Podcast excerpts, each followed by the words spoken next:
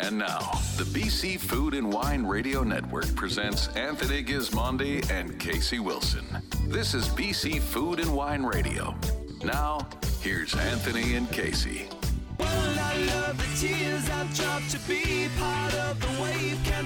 Hello, British Columbia. Welcome to today's show. I'm Tony Gismondi. I'm Casey Wilson. Plenty coming up on the show today. We offer a host of ideas for celebrating BC wines virtually from wine clubs to virtual wine tasting, online purchases, anything you really need to know about wine clubs. And we're going to head to West Kelowna and catch up with Graham Norden. He's the GM of Iconic Wines of British Columbia. We're going to stay up there uh, and speak with Angela Lyons from Quails Gate Estate Winery about uh, what their clubs are up to. And joining us off the top for a couple of segments will be Jeffrey Moss from Lithica Wine Marketing to talk about uh, the Modern Wine Club. We have plenty of questions for Jeff. All that and more coming up next. I'm Anthony Gismondi. I'm Casey Wilson. And we'll be right back on the BC Food and Wine Radio Network. There's more to come. This is the BC Food and Wine Radio Network. As someone who is starting or adding to their wine or spirits collection, you recognize your choice of a reputable supplier is paramount. As the only auction in Canada dedicated to fine wines and spirits, Iron Gate Auctions offers buyers a safe and inexpensive way to initiate or enhance their collections. They're experts in the field, and all of their offerings are meticulously sourced from private sellers across Canada. To find out more, visit irongateauctions.com. Clos du Soleil Winery knows that the best wines keep it simple. It's all about the grapes and the place where they are grown. Minimal handling, minimal intervention, maximum beauty in the bottle. Nestled in a sunny, stony corner of BC's Similkameen Valley, Clos du Soleil produces wines that blend the best of Bordeaux varieties with their unique terroir. The result? Wines that are elegant and effortlessly special. Tastings by appointment or buy online at closdusoleil.ca. Free shipping to BC and Alberta on orders of six or more bottles.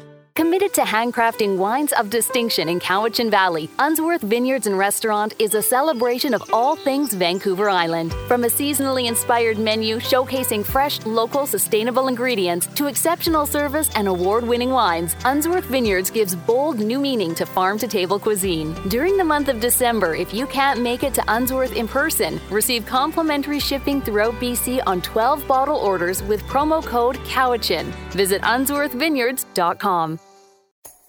Taste the flavors of the season at Summerhill Pyramid Bistro and Wine Shop. Their heated patio is open with more space for you to dine safely. So come enjoy a menu showcasing ingredients from their on site culinary garden. Pair your meal with a new release Summerhill wine for an extraordinary organic experience. The flavors of the season are in abundance at Summerhill Pyramid Bistro and Wine Shop. Online, summerhill.bc.ca. Now back to BC Food and Wine Radio. Here's Anthony Gismondi and Casey Wilson.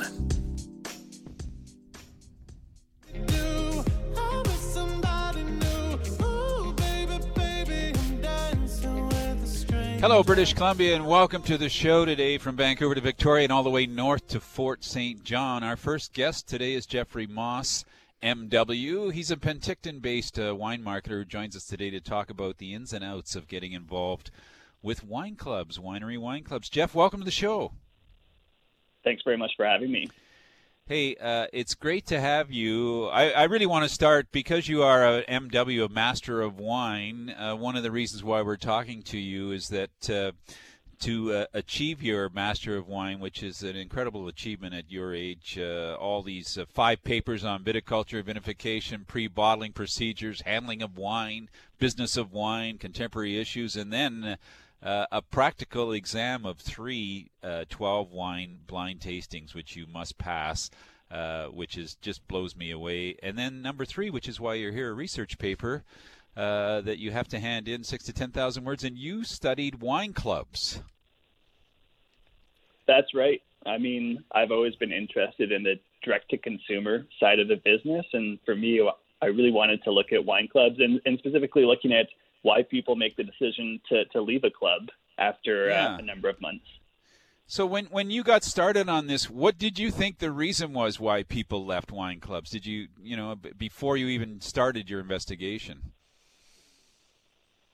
I mean, I think we know that based on other research, the average uh, wine club member is a member of at least probably four clubs at any given time. So, you know, there's a lot of different factors that go into the decision to leave a club, you know, whether it's someone potentially aging out or deciding to leave for health related reasons. But I think the number one reason is ultimately people find another winery and another club that they want to join. And, and that was probably my intuition in terms of why people are leaving. You know, there's a, a winery that's kind of at the bottom of the, the ladder, and that's the one that gets the chop when they decide to go somewhere else. I like that. And what do you mean by that? well, I think a lot of wineries are looking to roll out the red carpet for their wine club members. You know, they get access to the, the best wines, the latest releases. They get great customer service, ideally. But potentially not all wineries are living up to that standard. And it's probably those wineries that are going to be uh, the ones that customers decide to leave when they go to another winery. Just imagine if you're in the lower mainland, you come to the Okanagan maybe once a year, once every two years. You're going to new wineries and potentially some old favorite wineries. But when you go to those new wineries, I'm sure there's you know ones that jump out and that you want to join the club because you love the wines or you had such a great experience. But to join that club, someone else has to go, and that's kind of the decision that someone makes. Yeah. Well, you make a good you make a good sorry, Casey. You make a good point there about visiting and how how do you think like if if you're you're talking to wineries now, how are they going to get this member? Is it from a visit? Is it from their website? Is it just from the quality of their wines? How do you see people actually hooking up with you know Wine Club A over Wine Club B? And what and to add to that, Jeff, what is a great experience? Well, there's a lot of layers there. I think starting with Tony's question, you, know, the real driver for a wine club right now is still the tasting room. Uh, research suggests that roughly 90% of wine club signups are happening at the wow. tasting room. That makes sense when you think about it. As, as a customer, I've, I've just tried the wines. Presumably, I like them enough to join the club. I had a great experience. And most importantly, someone's either pushed me into the club, or more ideally, they pulled me into the club because of some fantastic benefits that I get as a club member, uh, or access to exclusive wines that I could only get as a club member. And, and so I think that's why the tasting room is still the driver. You see some signups through websites for sure, or maybe events, but those are uh, few and far between still. And I think uh, what's what's a great experience? It really varies. Um, it depends on the customer in part. I think you know, one of the outcomes of the pandemic has been a move away from those splash and dash tasting bar type experiences where you go quickly try four or five wines in a span of what seems like five or 10 minutes. And yeah, you've tried the wines, but you haven't really learned much. You haven't learned about the winery and you haven't learned about the wines, the story behind them. And so what the pandemic ha- we've seen is that transition more towards seated guided tastings. Mm. That that makes sense to me. You know, when you think of how wine's consumed at home, it's consumed around a table with friends and family. It's consumed with food. You know, this the splash and dash experience is so antithetical to how we enjoy wine in our everyday life. So those seated yeah. guided tastings, potentially there's a food element that at least brings us brings us closer to how we actually enjoy wine and also just gives us the time to relax. Presumably, we're on vacation, we're trying to have fun, and gives us the opportunity to learn a thing or two. And what we see then from the research is these experiences do translate not only to greater sales, but also to more wine club conversions because people have more of that in, in-depth relationship with the winery with after the winery, those experiences. Yeah. Our guest is Jeffrey Moss. He's an MW and principal of Lithica Wine Marketing based in Penticton. Jeff, I want to ask about does size matter? And I want to know does it matter from both sides? Like, do I want to join a big wine club or do I want to join a small wine club? And do, do wine clubs want to be big or small from a winery point of view? From a winery point of view, I think wineries always looking to build their club they're always looking to build their club because it does a couple things for a winery. It provides predictable, reoccurring revenue. You know, anyone who works in the wine industry knows how important cash flow is to the industry. So if I know when money's coming into the bank account, you know, that helps me from just a financial planning and forecasting perspective. But that aside, you know, it's also a higher margin part of the industry. You know, there's no middleman, there's no retailer or restaurant. And so it's a little bit more profitable for me as a winery as well. And so for those reasons, you know, I'm always looking to build uh, my club potentially as a winery. But as a consumer, I don't think there's a substantial difference between small versus large clubs. It's all about the type of benefits that you get as a club member. And, and I think small wineries can do a great job, and large wineries can do a, a great job similarly. Mm. So I've got kind of an oddball question for you. If you inherited the equivalent of about $10 million to invest in the wine industry, how would you how would you invest? I would probably invest in index funds, ideally. But if I was forced to invest in the wine industry, uh, I think you know the the way the industry is moving is towards direct to consumer models. Uh, that's you know where we're selling wine ideally through a combination of the tasting room, wine club, and online stores. You know, and the reason for that again is these are higher margin, more profitable sales channels. Uh, but one of the traps that people fall into is all of a sudden they start to think, well, I want all of my wine to go through direct to consumer sales channels at full margin. And that overlooks a couple things. It overlooks the fact that, you know, restaurants are important. Restaurants are important for building your brand. I can't tell you the number of times that you we've had customers walk into our tasting room and they're walking into the tasting room because they've tried the wine by the glass at a restaurant like Hawksworth in Vancouver. And that's where you're building that brand awareness. So if I'm mm-hmm. starting a winery, sure, it's going to be direct to consumer focused, but I want an element of building the brand through restaurants. And I also want a small amount in, in retail as well, because I think you need to diversify. And if anything, out of the pandemic, we've seen the importance of diversifying our sales channels.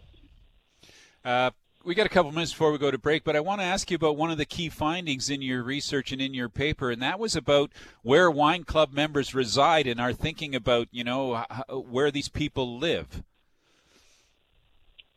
Yeah, so my intuition going into the paper was that club members who lived further away from the winery would be more likely to leave, that they would spend less time as a club member. And the reason for that is a lot of club benefits happen at the winery. They could be complimentary tastings, complimentary tours. Uh, they could be club events. And so if I live in Toronto, for example, and I'm a member of an Okanagan winery, well, I'm missing out on a lot of these benefits. But in actual fact, you know, my research seemed to show that that wasn't the case at all. The distance from the winery had no correlation to whether someone continued to be a club member or decided to leave. And I think, you know, if I were to guess, there's probably a couple reasons for that. One is potentially being a club member is the only way that out of market uh, customers can get access to these wines. Let's face it, there's not a lot of Okanagan wine on LCBO shelves. So being yeah. a club member could be one of those solutions. And I think wine, wineries could also do good jobs in terms of engaging out of town club members. For example, you see wineries increasingly doing club events in Vancouver, in some cases, Calgary as well. And so there's always ways to engage people instead of just having them at the winery. So, so you're saying that a wine club can come to Vancouver and have an event for the members in that region, and, and they show up. Exactly. Yeah, we see a lot of this in the in the U.S. in terms of especially California wineries going to key large markets where they'll hold club events. And I think we're starting to see that here in Canada, especially it's a little bit more Vancouver and Calgary focused so far. But uh, mm-hmm. we also see a little bit of Toronto too. People are trying to engage club members across the entire country, knowing, like I said, that there's always a risk that they're looking at another winery to potentially join instead. Yeah. Hey, our guest is Jeffrey Moss, MW, who'll be back after the break with more on the world of wine clubs. Just a reminder that along with uh, hearing us weekly across BC on the radio, you can also find us on any of the top podcast platforms and now on Spotify. We're the BC Food and Wine Radio Network. I'm Tony Gismondi. I'm Casey Wilson. And we'll be right back. There's more to come. This is the BC Food and Wine Radio Network. The Maipo Valley is a one of a kind spot for Cabernet Sauvignon. Since 1850, Carmen, the first Chilean winery, has been recognized by the most prestigious publications for their innovative capacity to produce wines with identity, while at the same time remaining open to reinvention. For Carmen, it's not enough to be first, it's about being better than yesterday. Carmen, the first Chilean winery, reinventing itself since 1850. Find out more at carmen.com.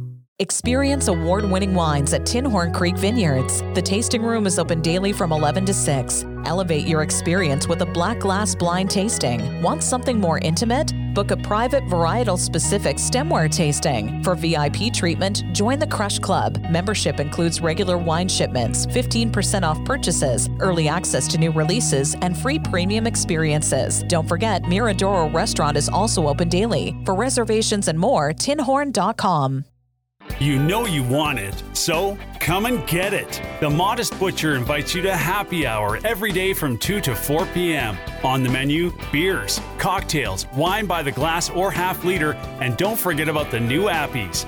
Also making a comeback, Tommy and Tannin Tuesday. Get their tremendously sized tomahawk steak with all the fixins and a bottle of their tomahawk worthy vino for $180. For more details and to book, visit modestbutcher.com.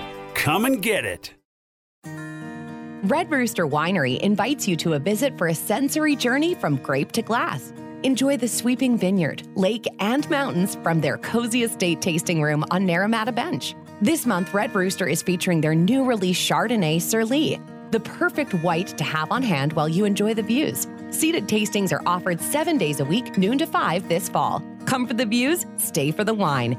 Visit redroosterwinery.com for more info. Now back to BC Food and Wine Radio. Here's Anthony Gismondi and Casey Wilson.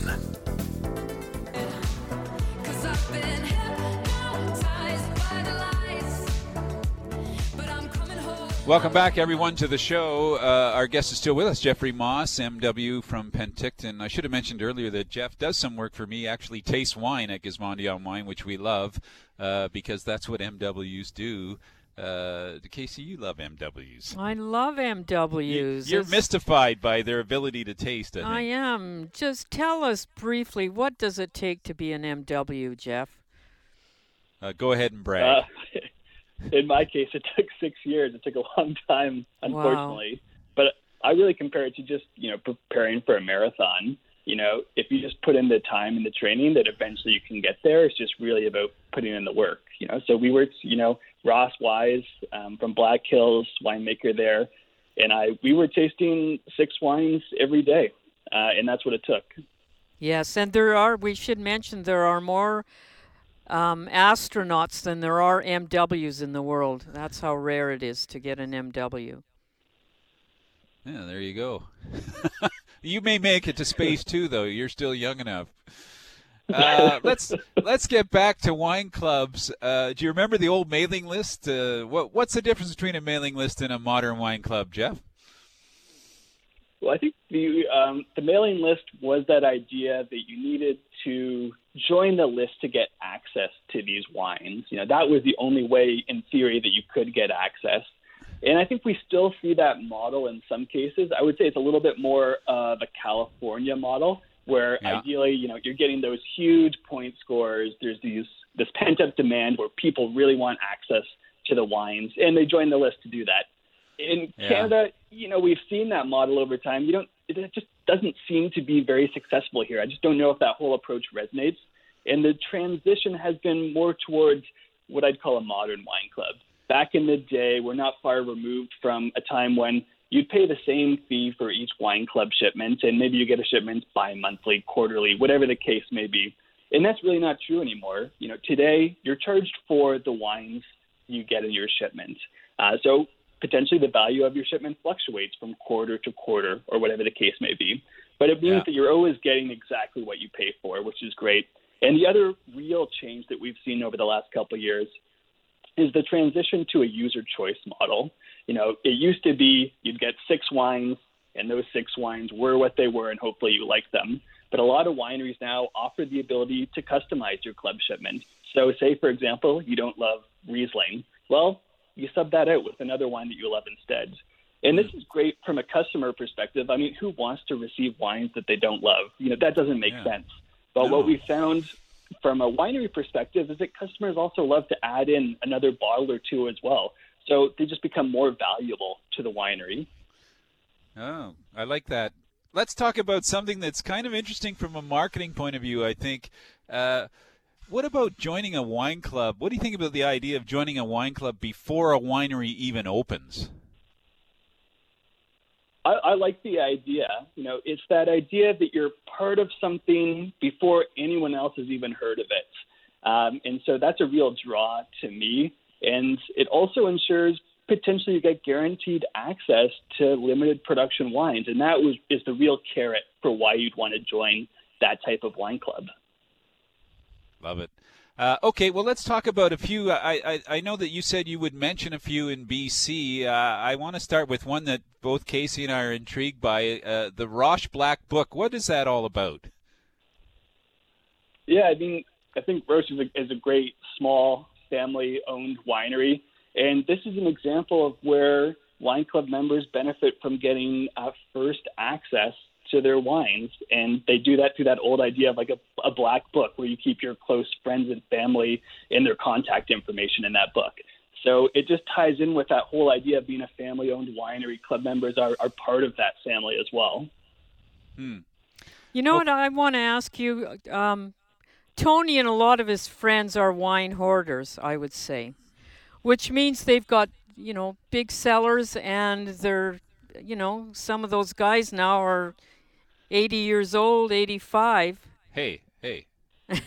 Not you, Tony, of course. You're one of the youngest. Jeez. But, you know, like, tell me about that. What's, you know, what happens then? Because I don't know. You can't sell wine to one another, can you, now in BC? Well, what's legal and what happens in actual fact may be two slightly different things. I wasn't I going to say that. there's a couple of different um, considerations there. I think what's great about a wine club is you're typically getting a lot of diversity in selection in terms of what's in your packs. I think of it kind of like a sampler pack. I get the opportunity to try new releases, new vintages, and if I really love a wine, well, I can go back and reorder potentially. And maybe I'm benefiting from a wine club discount, whether that's 10%, 15%. And then that's my opportunity to stock up my cellar with something that I know that I love because I've already tried it.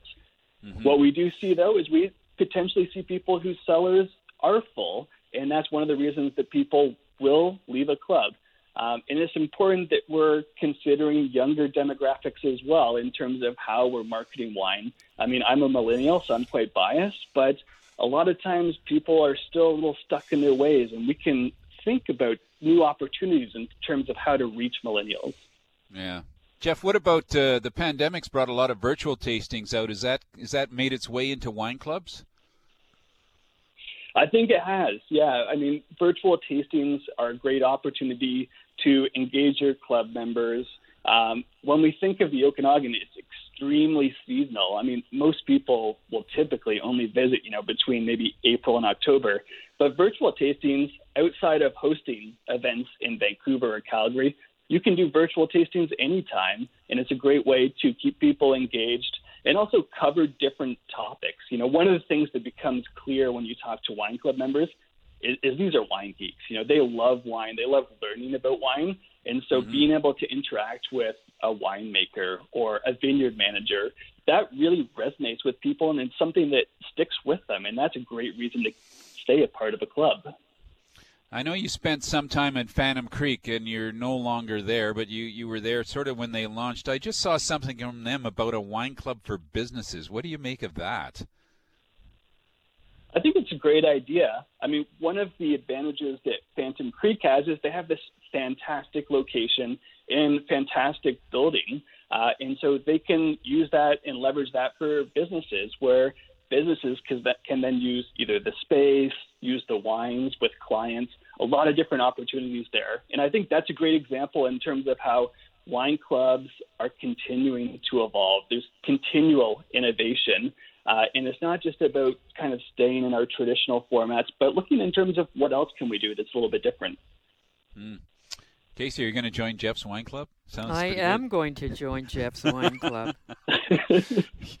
Uh, well, Jeff, just a, how about a, a, little bit of free advice for consumers now? If they're looking for a wine club, you mentioned a lot of the cool stuff. If you're just a consumer and you want to join a club, what would you recommend they do? Like, what's the research? Well, I think the most important thing is to find a winery where you love the wines and you love the experience and the hospitality.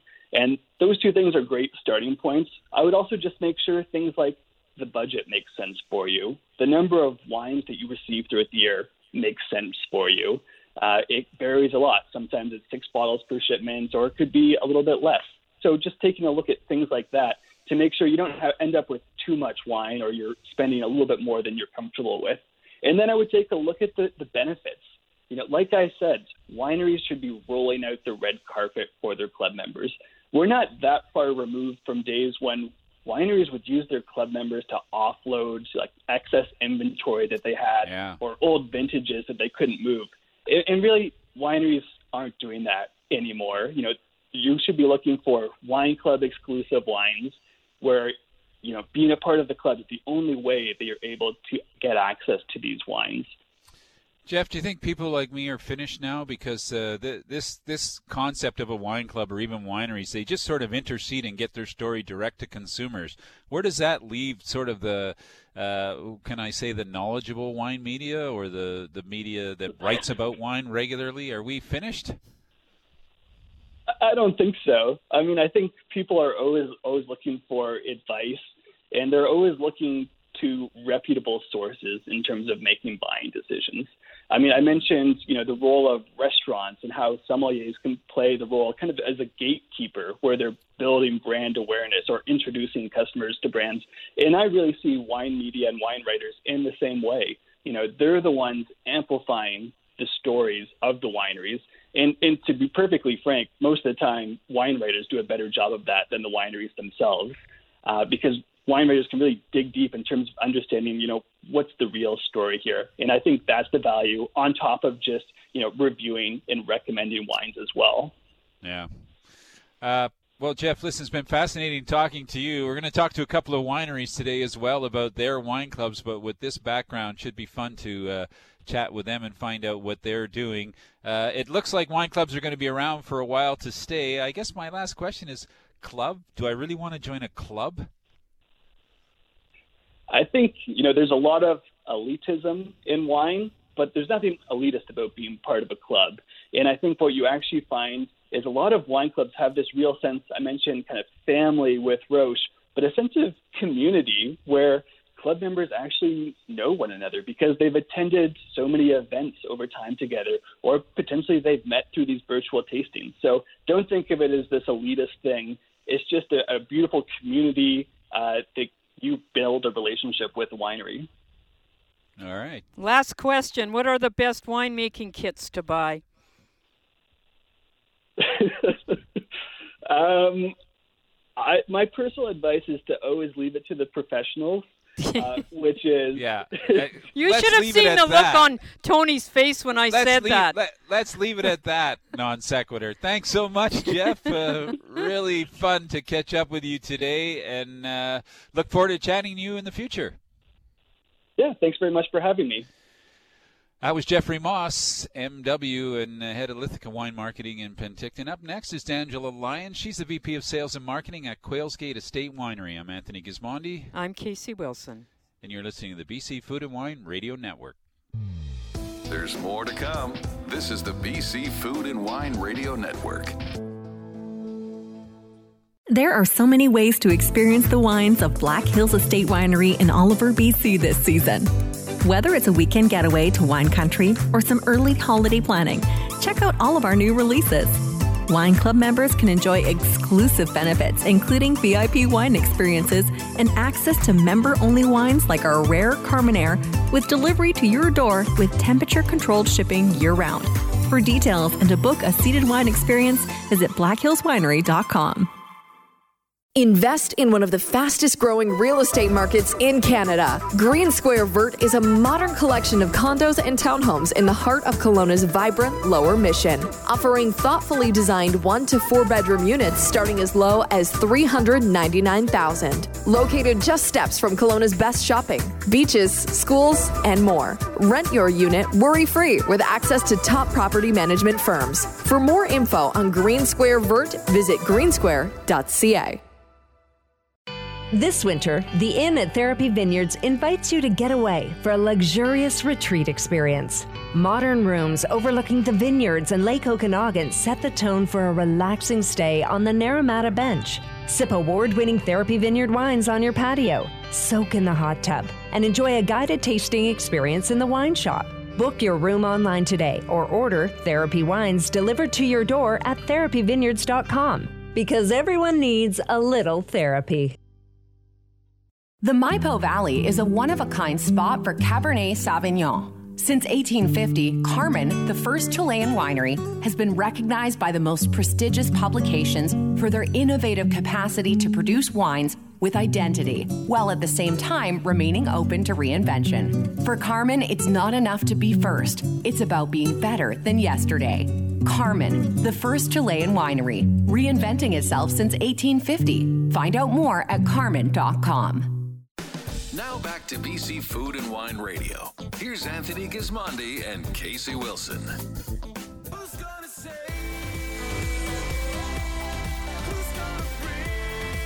Hello, British Columbia, from Kamloops to Revelstoke, Kitimat to Princeton, and all the cities in between here on the BC Food and Wine Radio Network. Our guest is uh, Angela Lyons. She's the VP of Marketing and Sales Director at Quailsgate Estate Winery and Stewart Family Estates. Angela, how are you today? I'm doing great. How are you? Uh, I'm very fine. Uh, I didn't go through harvest. You just finished up harvest. Uh, is everybody relaxing a bit now, or? Everybody is is uh, is happy that the wines have fermented, and uh, we're getting excited to start looking at uh, new releases. So yes, it was a yeah. it was uh, uh, it's always it's always a, exciting time of year. Everyone's busy, uh, but yes, the big harvest Yeah. barbecue is a nice finishing conclusion to the season. I often think that we think it's all over once you know all the all the uh, grapes are in the barn, so to, so to speak. But of course, it's just getting started. Then all the work goes on and on, and then the new releases, and it's a year-round business now, and uh, there's so much to do. Absolutely, but it's exciting, and we're fortunate to be part of it.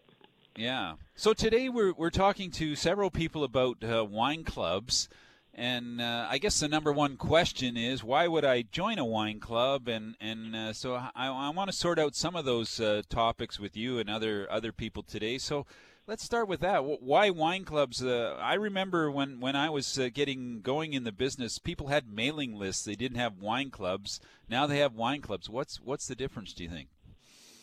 Right. Well, I think that the wine clubs today really it is is very similar to the subscription service in, in terms of the overall concept because you get the exclusivity and the access to to wine. So that hasn't changed. Um, I think that today, you know, certainly the pandemic has shifted in terms of having wines show up at your door is is a is a great benefit. You don't have to uh, do any work; they just arrive. Um, But also, um, you know, the the the, the the fact that somebody is taking the time to curate packages, they get more and more customized these days. That's probably the the biggest change uh, from wine clubs or subscription services of the past to what we experience today. And I think because Quail's Gate has been around for so long, you've got a lot of older wines in your library. You know, how how can we get access to that? Do you have to belong to the wine club? Gen- generally, uh, if you are a member of the wine club, you will always get first access. So yes, we do. We- We, think that that's a great benefit of, of uh, being a wine club member at Quailsgate. Uh, we have a library release program here that goes back. Um, uh, several decades, uh, and it's something u- usually in the last 10 years are most of the wines that would be available uh, in in uh, with exclusive offers to the wine club members. And uh, we also have the opportunity here to showcase some of those older vintages at special events on site that wine club members have um, the opportunity to attend. Yeah, you uh, well, you mentioned the pandemic. It sort of has has changed the way that wine is is purchased. Uh, getting, as you mentioned, shipped to your front door is a pretty nice thing now. That used to happen prior to the pandemic, but I don't think people used it as much or understood it as well. Have you seen a, a real uptake in the way people interact now with wineries and in, in this business of shipping wine to them?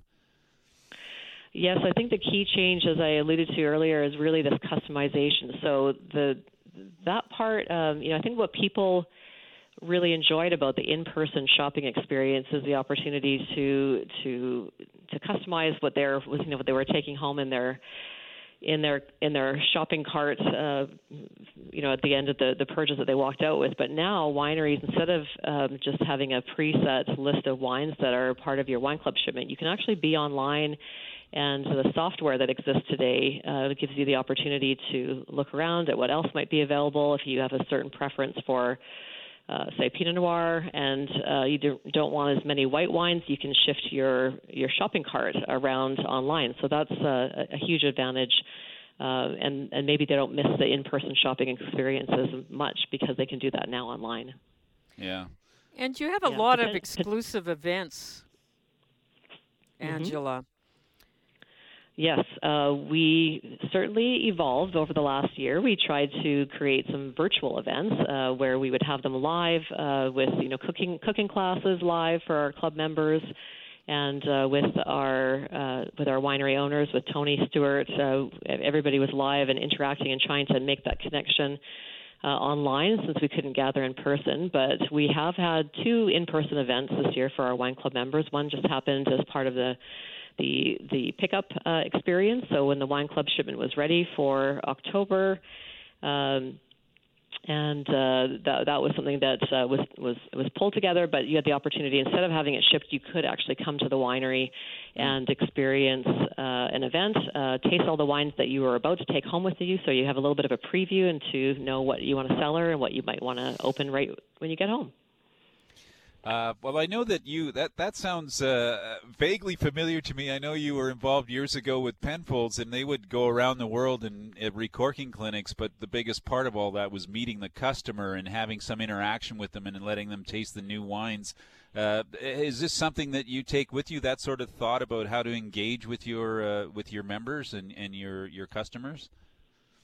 Uh, absolutely. We spend a lot of time uh, looking into um, how we can develop personal concierge service that we can assist all of our members to booking tours and tastings here at the winery. We, we love to get feedback. In fact, a lot of the members give us great ideas on how to evolve and bring new experiences in the future. And that was really the development of our local select wine club. So people that live close to the winery, um, rather than you know, pre pre-setting what they would receive in their in their wine club shipment, we just um, now provide them a preloaded card. Essentially, it operates like a gift card, and they can just pop by the winery whenever they want during the year, and they can. They also get a discount off of the wines. As being a wine club member, we offer uh, 15% discount to the wine. So now they get all the benefits of wine club membership, but they're completely in charge of what they uh, buy in the wine shop and when they get it and when they want to shop. And, and that's been a growth area for our wine club specifically. Wow. Uh, I, I I sure love the evolution when I when I think about when they first started and you they, they sent you a few wines you had to pay them for the wines and and take them whether you wanted them or not sort of thing so th- things have really changed in the last few years for for club members. Uh, you also have the Barrel Club, which sounds pretty good to me. Obviously, barrels mean aged wines and uh, uh, other sort of uh, wines that maybe are at a higher or discerning level, if I can say that about these wines. Have you got a lot of interest in that?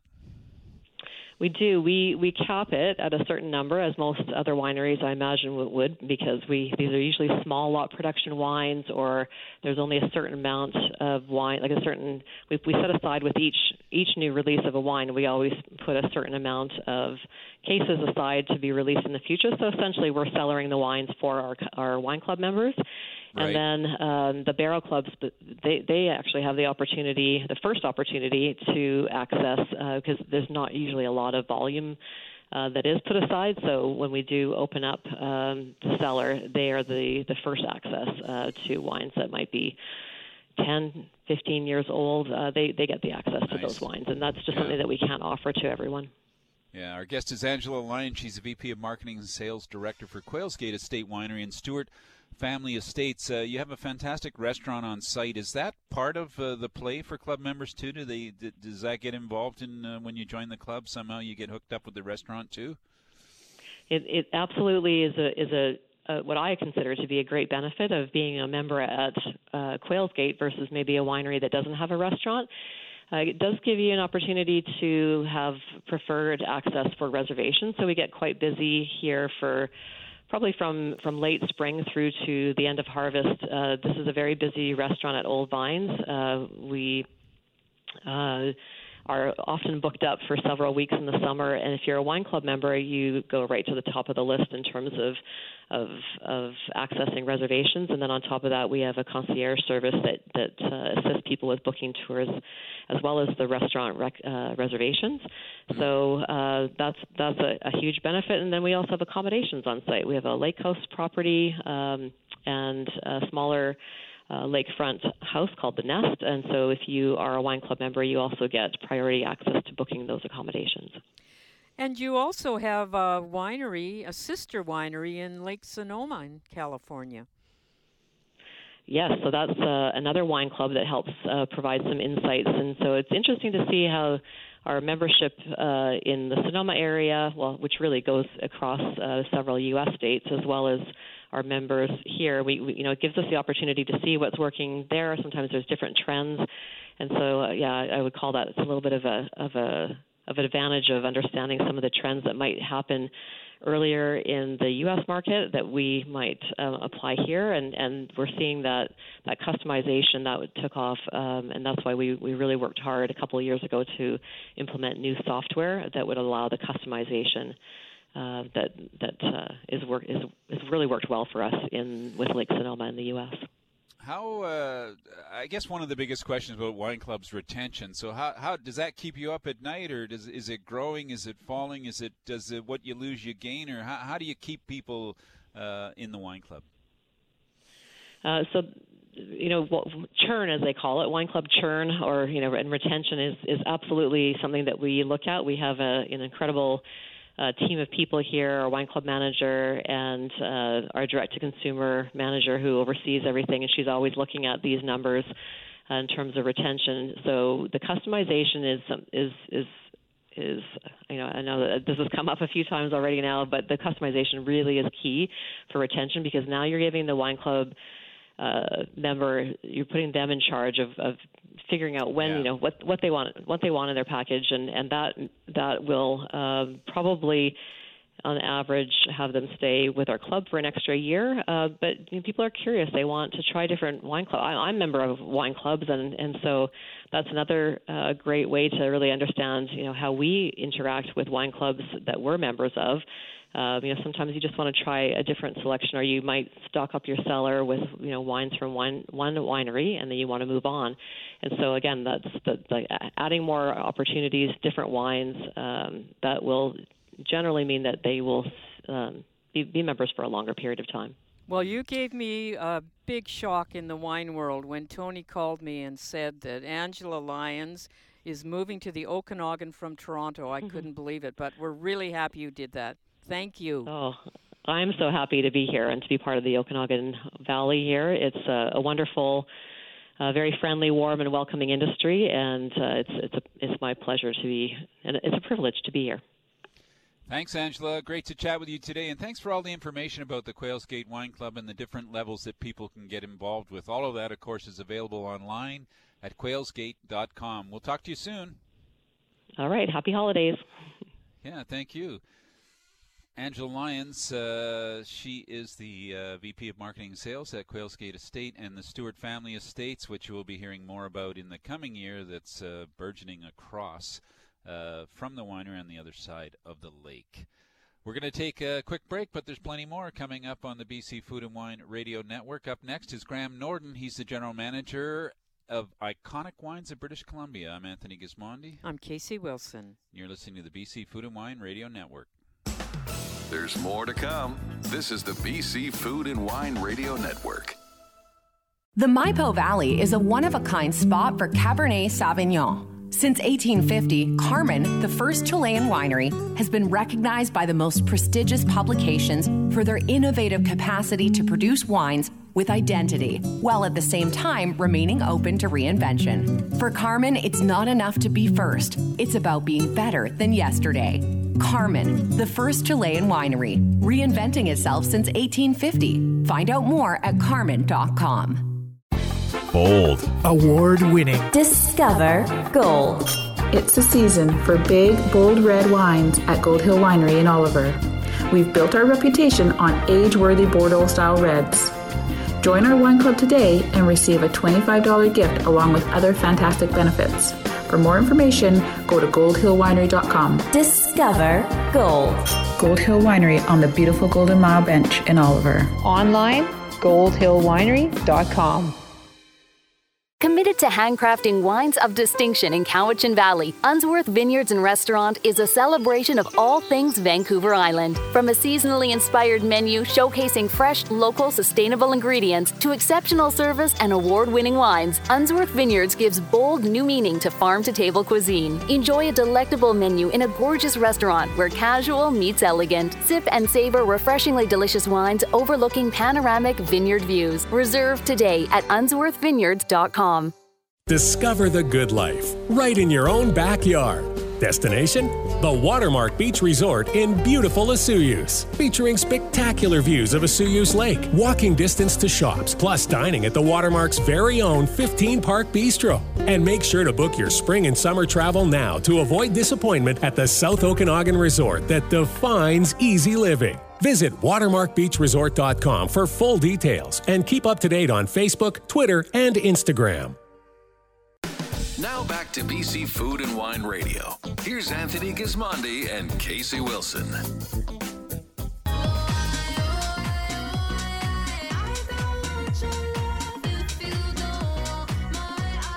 Hello, British Columbia, from Nelson to Trail, Prince Rupert to Salmon Arm, and all the cities in between. On we're listening to the BC Food and Wine Radio Network. Uh, our next guest is Graham Norden. He's the general manager of the iconic wineries of British Columbia. Graham, how are you today? I'm great, Anthony. Thanks for having me. Uh, it's always a delight to have you. I, I, think we'll start with who are the iconic wineries of BC before we get into wine clubs. Uh, who's in this collective? Certainly. So it's a collection of incredibly passionate winemakers and uh, wineries throughout the Okanagan Valley Mission Hill Family Estate, Cedar Creek Estate Winery, Martin's Lane Winery, Checkmate Winery, Liquidity, and Road 13 Vineyards. Yeah, that wow. is a nice, nice lineup. Uh, okay, we're good. we're talking about wine clubs. Do they all have wine clubs, or would you call them wine clubs, all of them, or how, how does it roll out in the group? Yeah, they do. So each winery, I think that that's always been really important for us that each winery has its own identity and distinction. So each winery has its own specific wine club. Um, each one's slightly different depending on uh, how much wine you get, the shipments, all those kind of things. But yeah, Yeah. the the wine club is really the core of uh, Avery Winery's business. So they're the most important members that we have. Hmm. When you, uh, I know a couple of years ago, you sort of launched, you changed the way that you greet visitors at all of your wineries. You moved to, uh, you were moving to reservations and experiences even before the pandemic. So is the wine club wrapped up in that too, or do you do you need to join the wine club to have the experience, or do you get the experience because you're in the wine club? Uh, how does it work? Yeah, we certainly, um, the I would say the highest level and most intimate level of guest experience comes as being a wine club member. So that's really one of the most important things for us is giving our wine club members, as an extension of our family, the the closest opportunity to experience the winery. Whether that's behind the scenes tastings in the winery with our winemaker, barrel tastings, um, the opportunity to have on site events. So while you're right, we have evolved each on site experience to be really unique. I think from a wine club perspective, the most exclusive experiences will always go to our wine club members. And what about virtual tastings, Graham? Yeah, that's such a good question, Casey, especially after the last 18 months.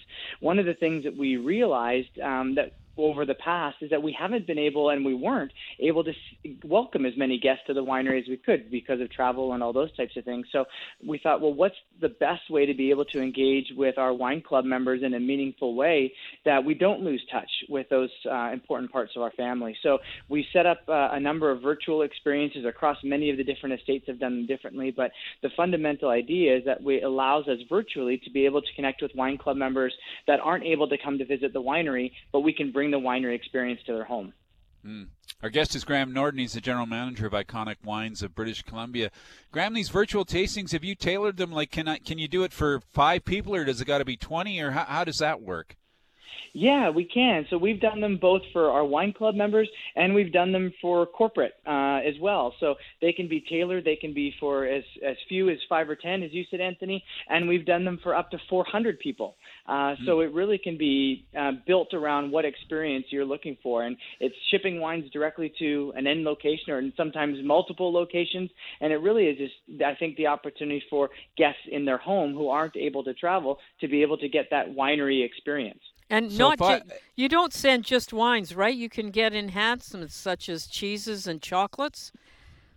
That's exactly right. We really wanted to be able to provide as close to that winery experience as we could. So it's not just wines, but it's also food. So it's it's things that we've curated and actually produced at the wineries, whether that's local artisan cheeses or crackers that we're making in house in the restaurant, to honey that comes from our estate, to chocolate from a local producer. So yeah, you're exactly right, Casey. It's wanting to build in a food and wine experience in your home the same way that you would get if you came to visit us at the winery.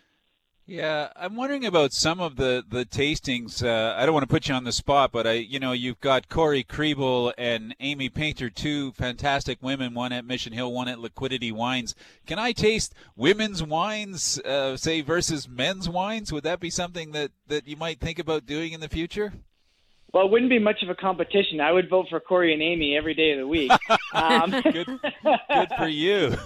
but but certainly that's something that we can look to do. We've we've hosted virtual events that have multiple wineries in them, whether that's Mission Hill and Cedar Creek or Liquidity right. at Road 13 and et cetera. So yeah, we certainly can look to curate an experience that makes the most sense for for the guests.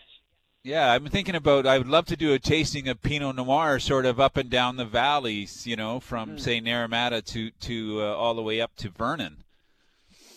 Yeah, absolutely, which is something we can look to do. Or wanting to tell the story of aromatic whites across different estates, or really, as we now have, as, as you both know, we've just completed our first certified organic harvest across the entire business. So trying to yeah. wanted to taste different examples of organic wines uh, from different estates. So there's lots of things that we could do from that perspective. Yeah. When I join, so how do I join? Do I join individually the the the winery wine clubs through the iconic uh, wineries, or do I? Is there a, a collective that you join? How does it work?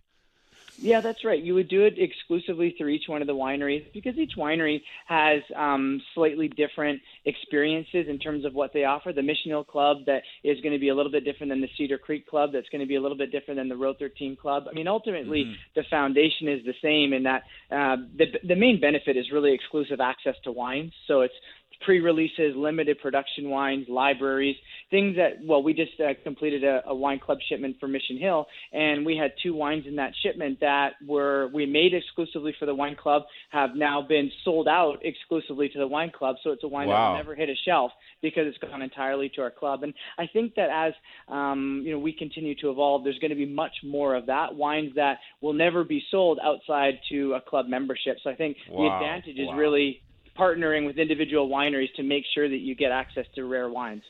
Well, uh, maybe Casey, and, Casey, you and I, maybe we should start a media wine club. Yes, great idea. Get, get, get some exclusive wines for the media. I'm just kidding, Graham. That sounds fantastic. I mean, we've been talking to people about exclusivity. To me, that's exclusivity to taste wines that don't even get released anywhere else. Great idea. Mm-hmm. Mm-hmm. Uh, well, uh, we're almost out of time today. It goes so fast, but I, am wondering how how uh, maybe you could let us in about how the experiences are going. Uh, you changed gears a couple of years ago. I mentioned that earlier. Uh, you're spending more time with the customer, giving them more of the story. How, what, what's the reaction? Oh my gosh, Anthony, it's been night and day. It's been so incredibly positive, the response that we've gotten both from wine club members and from guests that have come to visit the property. The ability to be able to um, move away from that belly up at the bar and splash and dash. Here's five wines. I really didn't get much out of it, but off I go and I'm out in and out in 10 minutes. I think that we as a region have evolved so far past that, and we were so excited for the opportunity to be able to evolve our experiences that now they're seated. They're a minimum of 30 minutes, uh, sometimes up to an hour and a half. They will always include a food pairing component, the opportunity to see spend time in vineyards, spend time in the wine cellars, and it's a lot of what we, uh, you know, the three of us that we've all spent our career working in wine, and we've had access to these things before, but not often that you get that from a consumer lens. So I think what Yeah. we've seen is just the level of engagement, excitement, education, and ultimately connection has been really special. So um, we saw, we have seen, and we continue to see less people from an overall visitation perspective, but the level of engagement has just gone so much higher, and the amount of people that come back or want to join the wine clubs or want to bring wine home with them, um, which is really special because they've got a meaningful connection to the winery that you don't typically get if you just taste a few wines in 10 minutes and move on to the next. Sure. Uh, Graham, so great to catch up with you, and I love to hear that people are getting the story and the experience that they deserve when they visit wineries. That makes uh, true wine drinkers. That that that creates a generation of wine drinkers and a culture of wine drinking, which I think is uh, something special for British Columbia. Thanks a lot, Graham. Uh, of course, to our listeners, they can uh, connect with any of these clubs. Just go to the regular winery website and then look for the wine club and get yourself uh, uh, hooked up with one that suits uh, the kind of wines that you love to drink. Thank you very much, Graham. Talk to you soon. Thanks, Anthony. Thanks, Casey. Really appreciate it. Uh, that was Graham Norton, General Manager of Iconic Wines of British Columbia. A reminder that along with hearing us weekly across BC on the radio, you can also find us on any of the top podcast platforms and now on Spotify with uh, BC Food and Wine Radio. That's it for today's show. Uh, we are out of time, Casey. Uh, we'll see you next week. Uh, it'll be December next week. We'll talk about shopping. We will. We've got Maybe- a list. 60 maybe what gifts in 60 minutes coming up. Yeah, yeah, maybe what you're going to get me for Christmas. Yes, I already know, Tony. Thanks a lot, folks. See you next week. I'm Anthony Gismondi. I'm Casey Wilson. And you're listening to the BC Food and Wine Radio Network. That's it for today's show. Tune in again next week for Anthony Gismondi and Casey Wilson on the BC Food and Wine Radio Network. BC Food and Wine Radio is a TKS West production